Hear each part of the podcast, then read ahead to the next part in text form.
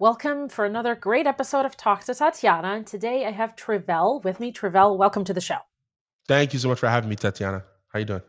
I'm doing great. Trivelle, why don't you share with us who you are, what you do, and where you are in the world? Yeah, of course. Uh, my name is Trivelle Simpson. Uh, I'm based out of Toronto, Canada, for those who are foreigners. And then for those who really know the city, I actually live out of a small, town called Mississauga, or not small, but uh, just outside of uh, the GTA. Uh, I'm the president and founder of the Drive Group. Uh, we started out as a trading think tank, studying market moves and derivatives trading uh, back in 2016. We've since evolved to sort of professional consulting, venture capital investment, as well as real estate development investment, and always trying to scale forward. But we're very happy growing a small team, love working with businesses, and, and scalability models uh, would be our, our biggest focus. Awesome. And how did you get to do that? You know, it's very interesting. I, I love telling this story because it is it is a young man's story. I finished. I went to York. All right. We just had a little bit of a sound issue, so we're back. Sorry about that. Trivelle, uh, would you please say it over? yeah, of course. How, how, did I get here? Young man's story at a New Year's Eve party. Saw a guy that I knew from church uh, buying copious bottles of champagne. Uh, beautiful women. Uh, you know the, the classic story. The women wanted to be with him. The men wanted to be his friend. I asked him what he did. He said he managed uh, money in in the markets. Uh, I took his card, uh, made a call to him that week. He talked to me about derivatives trading. Uh, wanted me to join his team. I ended up realizing his team perhaps wasn't for me, uh, but was addicted to the industry uh, and started that journey in 2014 with my tax return. so I was about 23 at the time, and fortunately, by the time I was 25, I was able to register uh, the drive group and by the time we were 27 we were really or by the time it was 2017 so it's 26 we had really been scaling it forward. Uh, so now we sit here 2023 and uh, just the the, the result of uh, a lot of years of good hard work and and a good team. Awesome. Terrific. And so when you what type of businesses or people do you businesses or actually both do you work with yeah. um, primarily so my thing uh, in 2017, I also took on the challenge of being the head of operations for a tech company. Uh, they were developing an app that worked in both the real estate and crypto spaces. Uh, so I love technology. I love scalable uh, industries.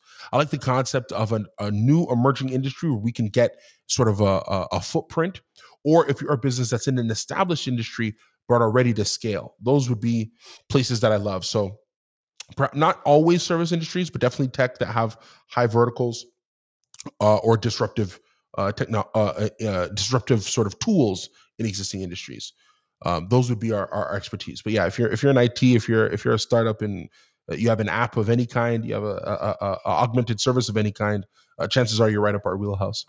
Awesome. And what do you you know we've talked just before we started recording. We talked about kind of um, what you know how to piss off an accountant and why you know why it's important right why it's important yeah. not to and how an accountant is really the centerpiece of of a business um, yep. from an investor perspective from a an investor private equity uh, perspective what do you what do you think about that and what do you look for in a business and um, yeah elaborate on that please you know for for me or i think for the team a philosophy that we like is a strong balance sheet. Um, I used to work in logistics.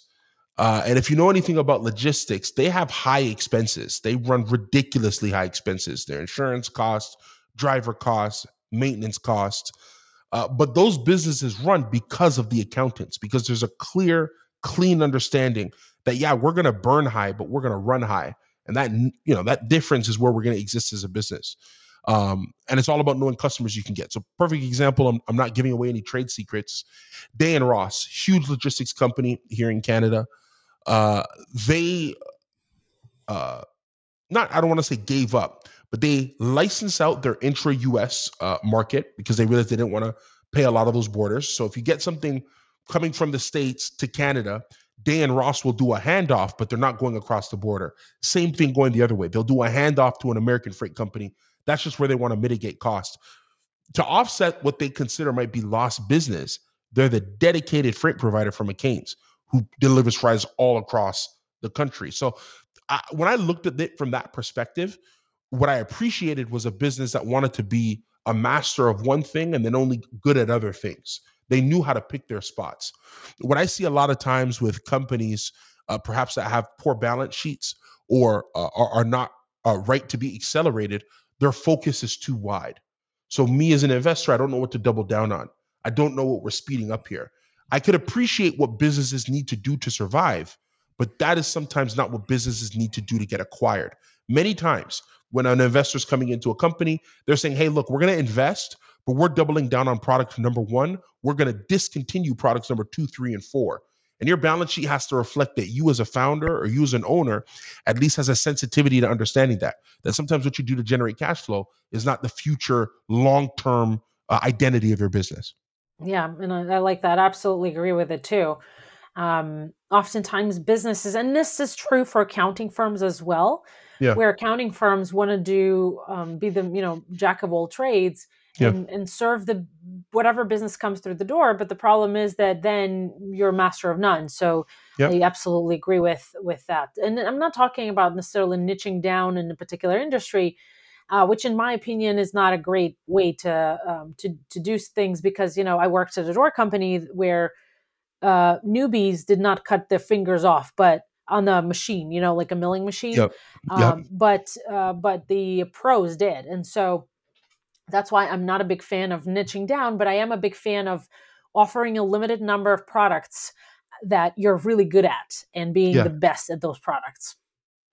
I mean, let me ask you this question as a as as an accountant who's looking at it on the front end.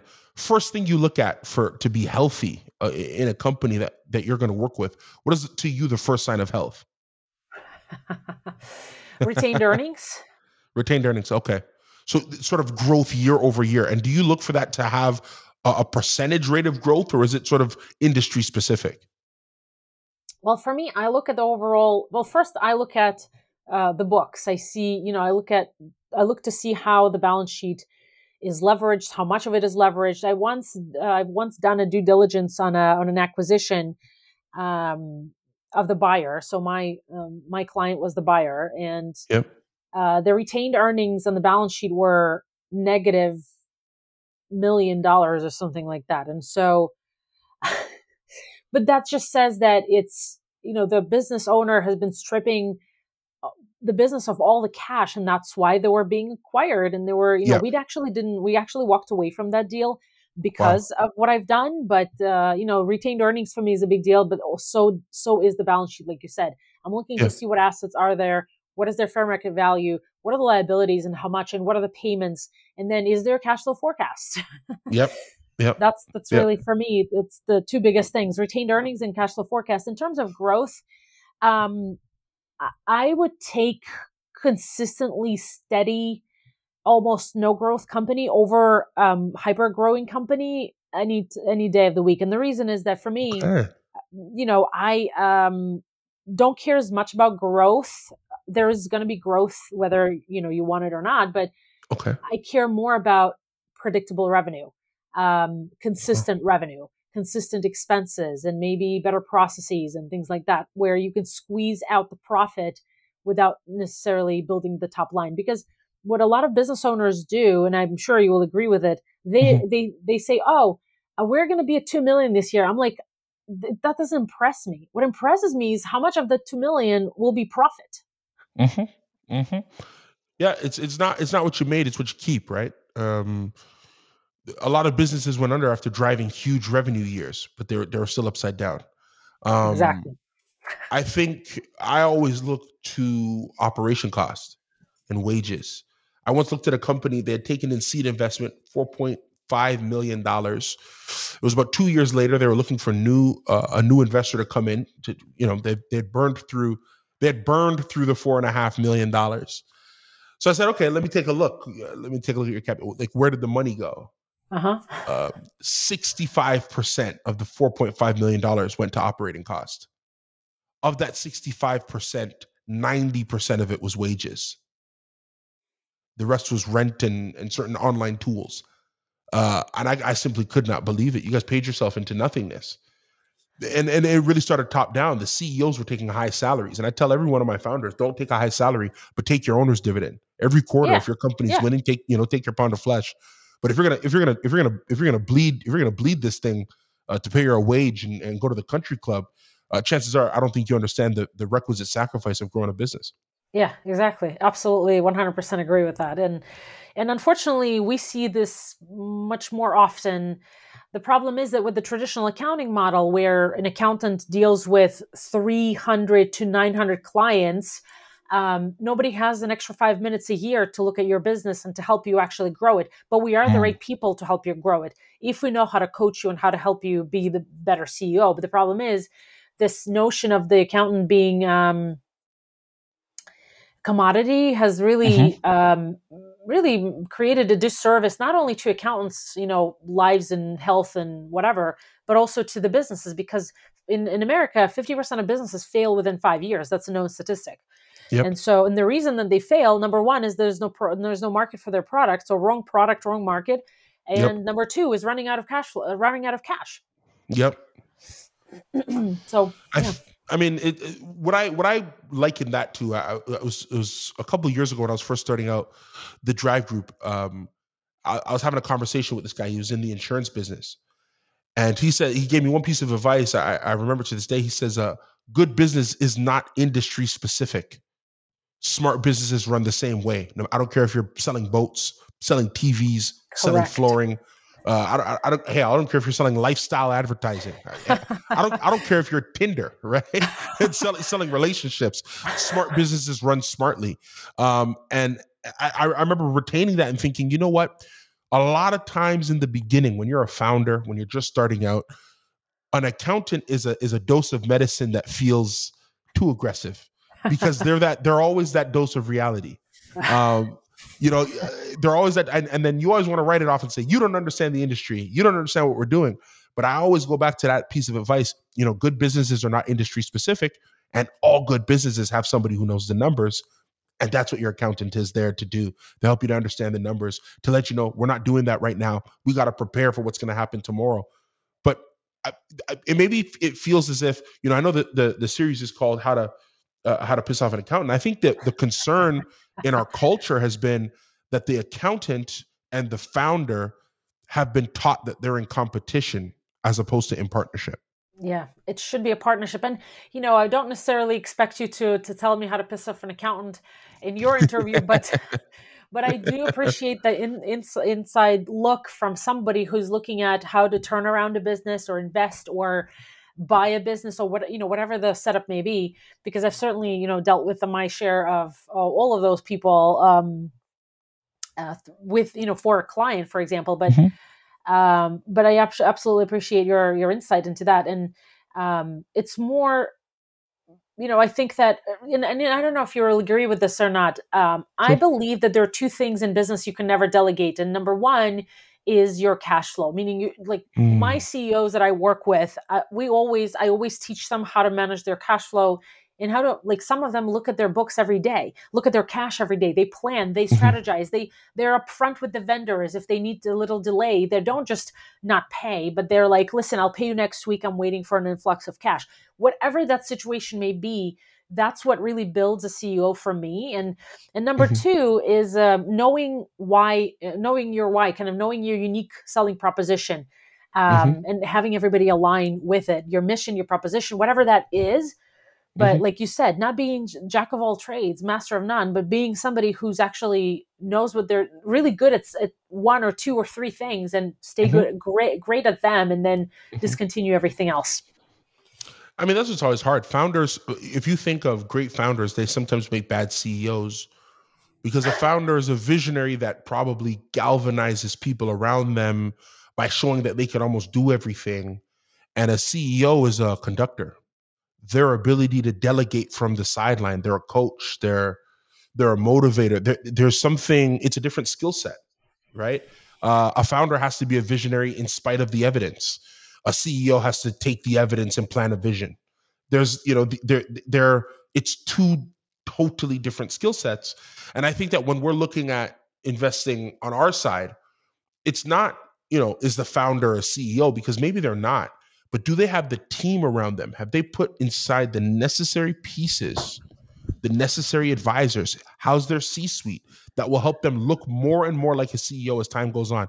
I think of the greatest example of this um, is Facebook. Man, I'll, I, I never give the answer because I always want people to do their homework. But look at Facebook's time. Mark Zuckerberg comes in. They have an incredible amount of growth at Facebook. Uh, then, about three years ago, right before they lost billions of dollars doing Meta, they lost their head of business. One person. I, I would encourage everybody to go take a look. Who was Facebook's head of business uh, for the past uh, 15 years? How big did the company get? How good did the company run? One person leaves, and uh, you have the Meta disaster, and Mark Zuckerberg was there the whole time. Does that say that Mark Zuckerberg's not a great CEO? No. But there was a time when, as a founder, he knew he needed a right horse, sort of calling the shots. That changes, and all of a sudden, he's sitting in front of Congress trying to explain the metaverse that, quite frankly, wasn't ready. But you know that it's all you know that that could all be into the ether. But I look at that example, even on massive, huge billion dollar companies, that truth can play itself out. Great founders sometimes are not great CEOs. They need those tools around them. And I think for on my side, we're always looking for that. Are you coachable? Are you willing to bring on the right people? And a lot of times that health is found in the balance sheet and also the history of their C-suite. Where'd you find these people? Who'd you pick them? Are you pick, taking the best talent from competitors so you could learn, re, re, you know, rehash your culture, grow your culture, or are you going totally status quo? Because I think the idea is that uh, since 1970, uh, 80% of the Fortune 500 companies are different, or something like that. It's it's a it's a high number, and and that's terrifying, right? Because 500 of our greatest success stories couldn't stick the landing uh, when when push came to shove. Um, a, a, story I tell people all the time. People are talking about banning TikTok, uh, which I understand. TikTok's a huge social media platform. I, I encourage everybody to explain to me how Vine could die in two to three years. Vine was a social media video sharing platform, and TikTok's the biggest thing going. And and the, the distance between them was seven years apart. I'm assuming it has something to do with the business, not the product. So these are just uh, ramblings from from a venture capitalist. I love it. I absolutely agree with everything you said because it makes perfect sense to me, and that I know I've lived it. I've worked with small businesses for 18 years, and yeah. I've seen different kinds of leaders, different kinds of CEOs. Some of my some of my best CEOs, you know, I'll give you an example. I've worked with two CEOs in the in the during COVID. I mean, I've, I've worked with one of them for 10 years. I worked with another one um, at that point in 2020 was maybe one or two years. Mm-hmm. And both were in the fashion industry, right? So it's you know it's not an easy business, as you may know. Retail business is never, especially with fashion, people have to try stuff on, high return rate, high exchange rate, and that kind of stuff. And you pay processing fees when people return, so you generally lose money on the on the returns. Mm-hmm. But uh, you know, one of them has been in business for thir- almost thirty years. It's going to be thirty years next year. Oh and the other one um, has been in business for maybe five years total. And the one, you know, when COVID hit, um, one of them, the one that's been in business for five years, said, We're going to cut your retainer, my retainer, in half. Um, the other one, who's been in business for 30 years, said, um, well, we have to make sure we have to do some forecasting to make sure that none of our employees loses their job, that we can afford every, everything and do and uh, kind of pivot our business. And by the way, if you need money, just let me know. And that's the mm. difference between this between the two CEOs. You know, same mm. industry, same but different approach. One is a mm-hmm. coward because you know he like he doesn't even fire his own employees. The other one is a super strong um, CEO who's been around long enough to know what's important in business. And I'm sure you see that mm-hmm. all the time in your you know when you de- deal with founders and CEOs. I mean, yeah. I would say the greatest gift for me, just just saying that, and this is going to sound terrible. Okay, so the greatest gift is I spent, uh, like I said, I spent a lot of years as the head of operations at another company. So I spent four years as somebody else's hatchet man. You know, uh, it, it's like we used to joke and say I was Ray Donovan. You know, I'd get tapped on the shoulder. If we're if we're downsizing, I'm telling the staff if that's just the way they were as a CEO. They were more of a vision caster, not not to not to not to not to make any judgment on that. But you know, I was there to be on the ground to to, to have you know to command the soldiers and uh the skill that that the sensitivity and the skill that that gave me drives that example. I have every belief that before 2017, stepping into those operation shoes, we run into a difficult time and I'm the CEO. It's easy to want to hide. You think, you know what, I delegate, I'll delegate this one away too. You know, you send out an email or a note. Those years those spent in operations, looking people in the eye, knowing the responsibility you have, not just to your staff, but to your partners. Um, one thing that I've learned is that everybody knows when it's a tough time. Everybody knows when it's a tough time. Your staff knows because especially in a in a client facing business, they see nobody's coming through the door. They see the empty tables. They see that the phones aren't ringing as strong as they used to. They see that you're everybody knows when it's a tough time, but everybody respects if you can look them in the eye. Everybody respects if you're if you look them in the eye because at the end of the day, there's a social contract that is beyond money that exists when you are, are the founder of a company or when you're working with other people, which says faith in me, faith in you, the under the principle of how we'll handle one another. So I, I am a big believer in that. That when you talk about that that five year and that thirty year story, it's it's it is the it is the gift and the and the in the way I view business. Um, it is both the gift and the curse of of the leader of the founder. The hardest conversations got to be had with you in the room. And the truth is that you need to have a small enough ego that some of the best conversations probably happen without you in the room because you got to empower your other people. You're in, in a weird way, you're there to be the hatchet man. You yeah. know, you're the janitor. Um, and the janitor doesn't get the glory, but they are vital, vital, vital to the success and the optics of anything. Yeah, I absolutely agree. And I think it has to do with also, you know, running a business for a little bit longer, but also it not being about the money or only about the money, you know? Yep. I think that that's what, for me, that's what was evident um, from this experience that I've, you know, I've had with these two clients, but it has to do with I'm in it because I want to create clothing that makes a certain demographic look great. Mm-hmm. Or I'm here because this types of um, this type of clothing makes a ton of money. Mm-hmm, mm-hmm. Yeah, I mean, they always we used to have this. I used to play football.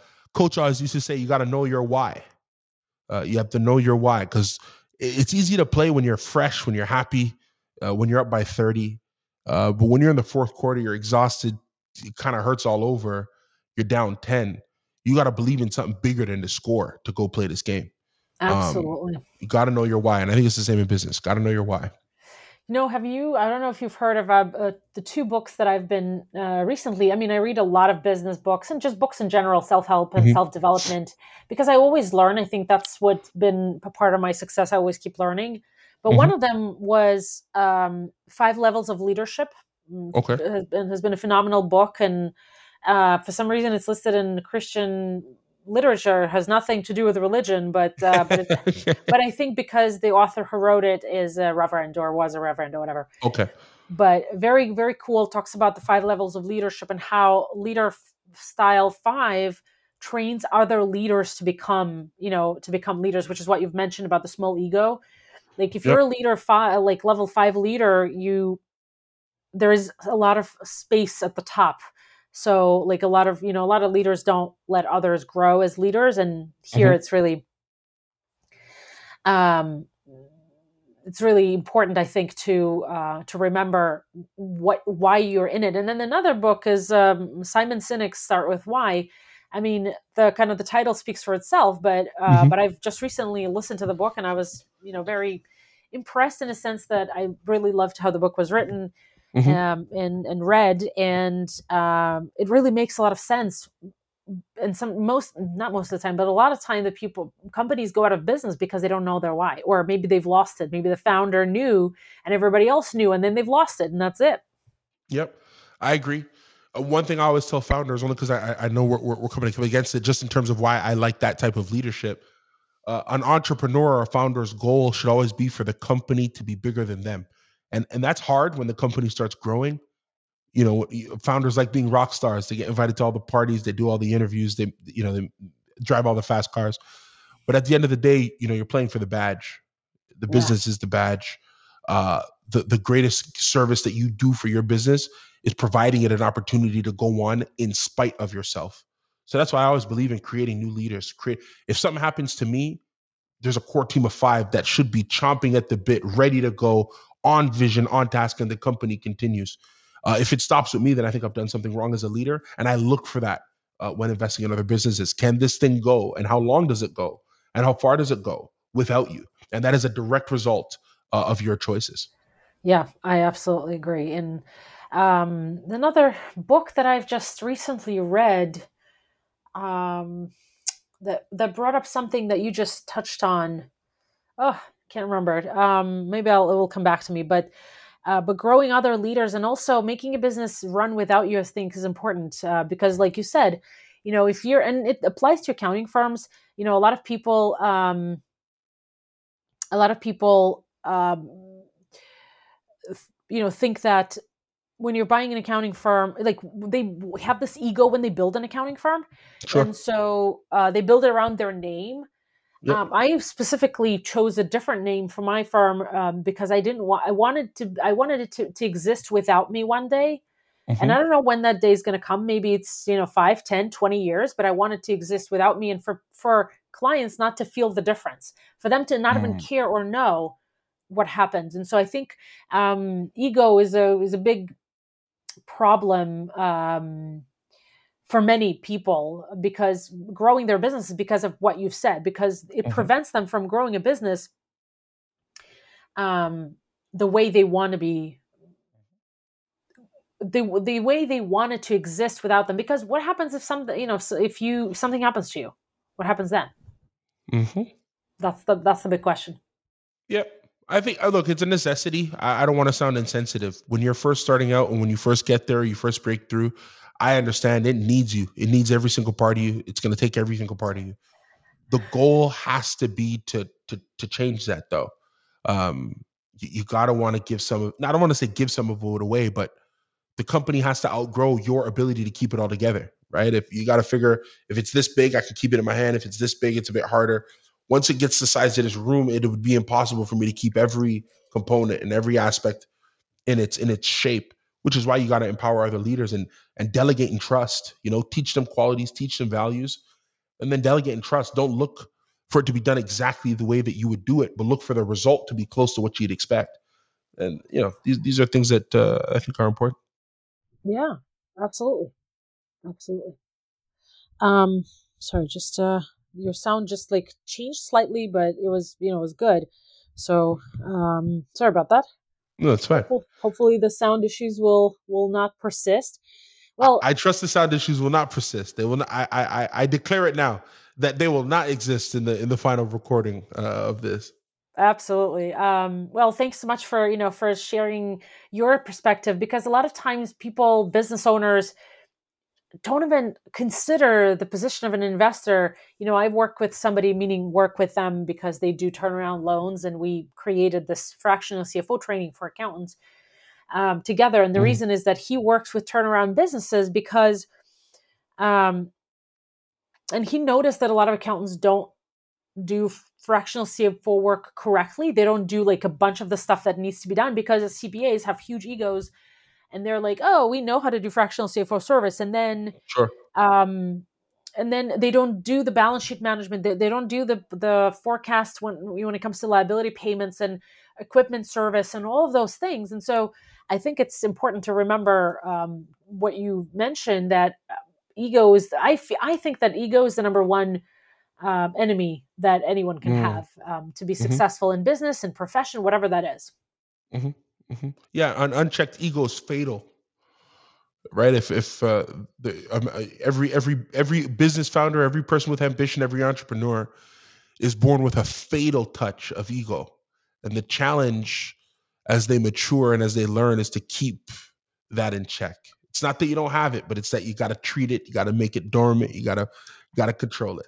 But we're all born with it. It's all in there waiting for us, and uh, it's it's yeah. about us to keep it at bay. Yeah, absolutely. And and um, I think what we just recorded with you um, is a good reality check for someone who's listening, who's maybe thinking of starting a business, maybe already started a business. I think it's a good, like you said, what did you say? Dose of reality. I wrote it down because yep. I really liked it. yeah, yeah, yeah.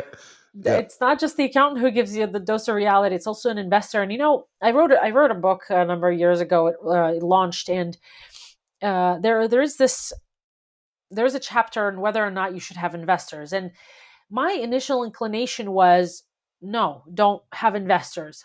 But then I interviewed a client of mine who, for years, has been doing, you know, getting some angel investments here and there and developing his business model. And it's completely changed from 2011 to today, 2023. But in the mm-hmm. interview, he said to me, I think everybody should have an investor. And I, and I thought, how does that make sense? And he said, well, when there's one person, there's a lot of people who are ready to give you advice because people love giving advice. But there, if there's one person who's ready to write a check to your business, that means your business model is solid. And that made sense to mm-hmm. me. So I'm wondering, how do you feel about that? I think, you know, I, I believe in investment for scalability, not for creation. I know what I'm saying. It might not right, but this is just me. I gotta know that you took it from your pocket, even if it was your last five bucks, and put it on the line and bet for it. I don't care if you're only servicing one client, two clients, three clients, four clients, but I can't be your first call. It can't go from paper uh, to my pockets. It's got to be something first, even if it's just online. And then, okay, let me cut. Let's cut a check and let's get this thing really going. So I like the idea of investors for scalability. I always do because I think you can go fast alone but far together. So I do believe it, it, it does have to eventually become this monolithic thing that is the hopes and ambitions of a group of people. But I, I like the idea of a founder in the beginning with a single vision going out there and, and and and at least proving a concept. So what does that look like? If you're a if you want a restaurant, did you bring your meals to a to a, a, town fair? and, and, and get, get some groundwork going there. And then now let's cut a check for a restaurant. If you did the town fair, did you then do a food truck? And then, okay, now let's go giddy up and go get a restaurant. Um, did you, you know, forget town fair. Did you host a dinner party for your family and friends, you know, ghost kitchen style? You're doing that once a month. Okay, let's cut a check and let's go get a restaurant.